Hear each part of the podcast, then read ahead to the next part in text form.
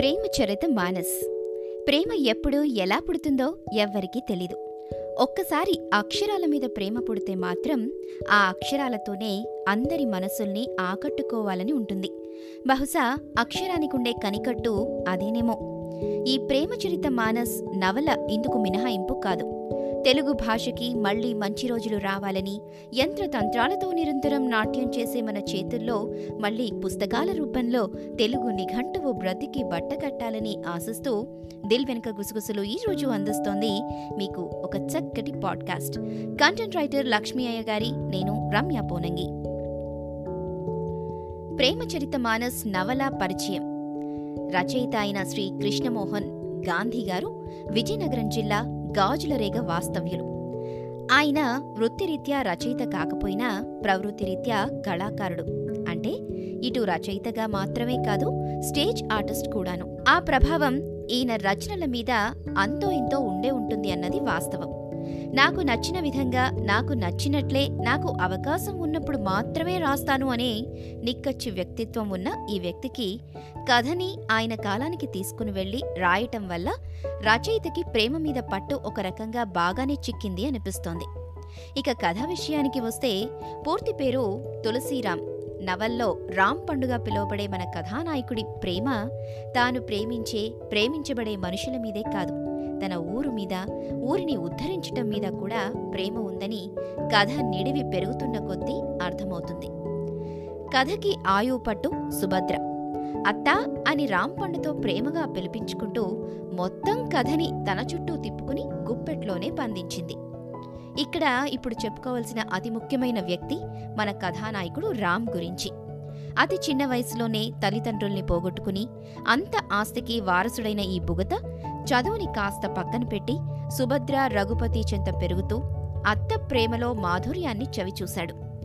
సుభద్ర భర్త రఘుపతి తన శారీరక రుగ్మతతో పాటు మానసిక రుగ్మతలతో మరణించాడేమో అని చదువుతున్నప్పుడే అనుమానం వచ్చింది. తదుపరి రచయిత కూడా అదే విన్నవించారు. మరణం విషయం వచ్చింది కాబట్టి అతి చిన్న వయసు నుండి రాంపండు ఎన్నో మరణాలు చూసిన అనుభవం ఉన్నవాడు అయినా ఆ తరువాత కథలో వచ్చే ఒక అకాల మరణానికి మాత్రం రామ్ మానసికంగా కృంగిపోయాడనే చెప్పాలి. ఆ వ్యక్తి మరణమే ఈ నవలకి అనుకోని ముగింపుని కూడా ఇచ్చింది. ఇప్పుడు ఇది మధ్యలో చెప్పడం అసందర్భపు ప్రస్తావన అనుకోవద్దు.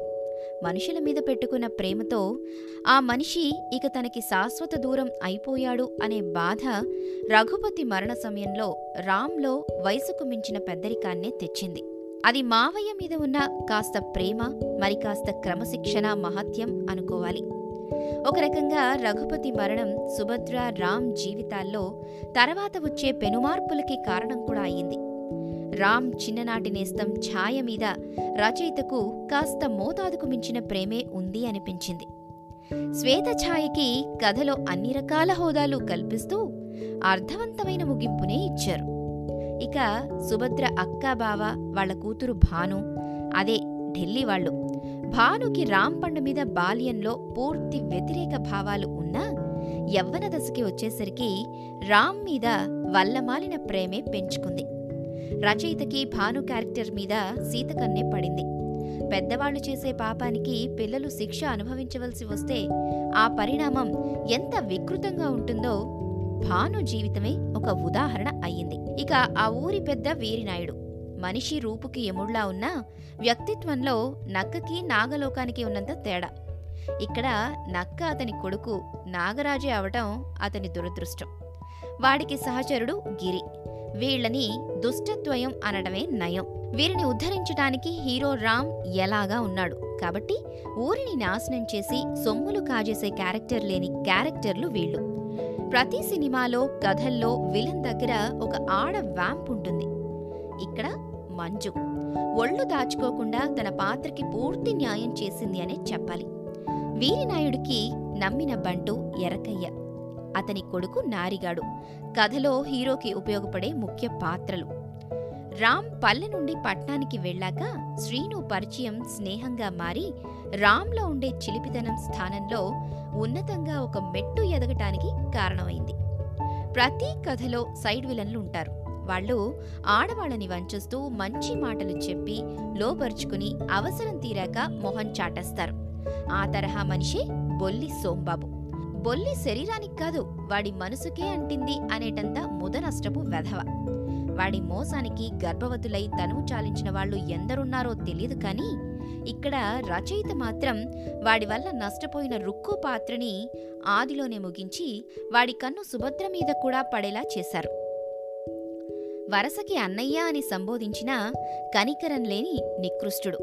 ఇక వావి వరసల విషయానికి వస్తే రచయిత మొదటి పేజీలో చెప్పినట్లు నేటికి ఆరువది సంవత్సరాల క్రితం జరిగిన కథగా చెప్పినందున కొన్ని ఉన్నత కుటుంబాల్లో అప్పట్లో అన్ని కట్టుబాట్లు ఉంటున్నప్పటికీ పెద్దవాళ్ళ కళ్ళు కప్పి వయసులో ఉన్న యువతి యువకులు చేసే తప్పులు వాటి పర్యవసానం వాళ్ళ శరీరానికి చావుని పరిచయం చేస్తే మరికొందరు తమ గత చరిత్ర చెప్పుకోలేక మనసులోనే మదనపడుతూ ఈ నవల్లో కొన్ని పాత్రల కథాగమనాన్ని మార్చడంలో కీలక పాత్ర వహించాయని ప్రతి పేజీ కూలంకషంగా చదివిన ప్రతి ఒక్కరికి అర్థమవుతుంది. ప్రతి పాత్రని అనర్గళంగా విశ్లేషించే అవకాశం ఉన్నా కథ ముందుకి సాగాలి అంటే రచయిత ఉన్న పాత్రలతో చదువుతున్న వాళ్ళకి విసుగు కలగకుండా కొత్త పాత్రలకి రూపు కల్పిస్తూ కథ ముందుకు వెళ్ళాలి అనే ఉద్దేశంతో కాస్త కత్తి మీద సామే చేశారు. అనటానికి ఒకే ఒక్క ఉదాహరణ బుసన్న. ఇతని పుట్టు పూర్వోత్తరాలు ఏమిటి అన్నది పాఠకుడు చదివి రచయిత స్ఫురదృష్టిని ప్రత్యేకంగా అభినందించవలసిందే. కథకి బలం చేకూరడానికి మాత్రమే అవసరానికి వచ్చి వెళ్ళిపోయే పాత్రలే ఈ నవలలో అత్యధికం. ప్రతి క్యారెక్టర్కి అక్కడితో అర్థవంతమైన ముగింపునిచ్చి తిరిగి ఆ క్యారెక్టర్ గురించి మరెక్కడా అనవసరంగా చర్చించకపోవటం రచయిత తెలివైన నిర్ణయానికి మచ్చుతున కానీ మరొక్కసారి మెచ్చుకోక తప్పదు. ఈ కథలో ఉండే ప్రతి పాత్ర ఇప్పటికీ ఎక్కడో ఒక చోట నిత్యం తారసపడుతూనే ఉంటుంది.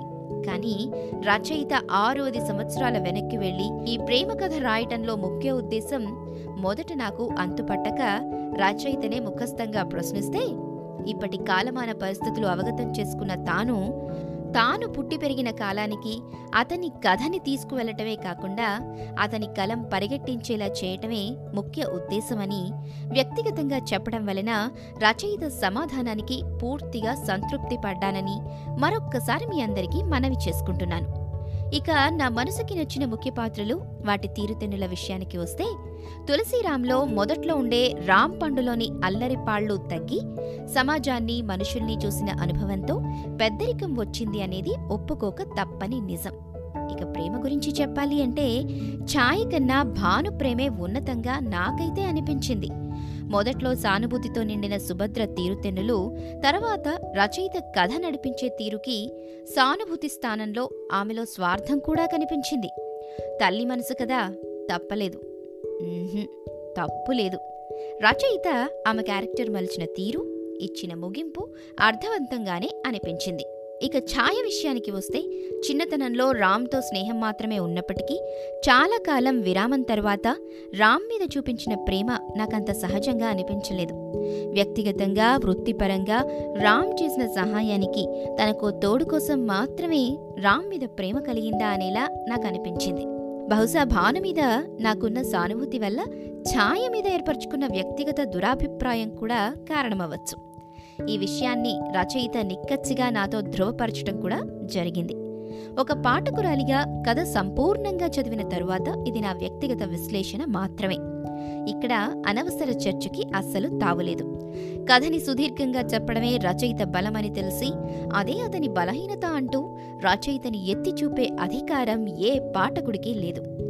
అది అక్షరాల మీద ఆయనకి ఉండే పట్టుగా మాత్రమే పరిగణలోకి తీసుకుని మన కళ్ళని అక్షరాల వైపు మాత్రమే పరుగులు పెట్టించాలి. ఎంత బంగారు పళ్ళానికైనా గోడదాపు అవసరం. ఇక్కడ రచయిత బంగారు పళ్ళమైతే గోడదాపు పాఠకుడే అనటంలో ఎలాంటి అతిశయోక్తి లేదు. బంగారు పళ్ళానికి ఉన్న విలువని మాత్రమే అంటే రచయితని మాత్రమే దృష్టిలో పెట్టుకుని ఆలోచించకుండా మొదటి పేజీ తిప్పండి. ఆగండి ఆగండి. చివరిగా మా నాన్నగారి గురించి అదే ఈ నవల రచయిత గురించి ఒక్క మాట చెప్పి ముగిస్తాను. ఈయన వయసుకి ఈ నవల రాయటం సాహసం మాత్రమే కాదు. దశల వారీగా వచ్చే కరోనా మహమ్మారి వల్ల ఆయన పుస్తక ప్రచురణ కోసం చేసి ఎడతరగని నిత్య సాహసాలు చూస్తే అమ్మో ముసలోడు మహానుభావుడే అనుకుంటే ఆయన్ని చూసిన వాళ్ళు మాత్రం age is just a number అని ముక్కున వేలేసుకోవడం మాత్రం తథ్యం. ఇదండి ఈరోజు ప్రేమ చరిత మానస్ పుస్తక విశ్లేషణ.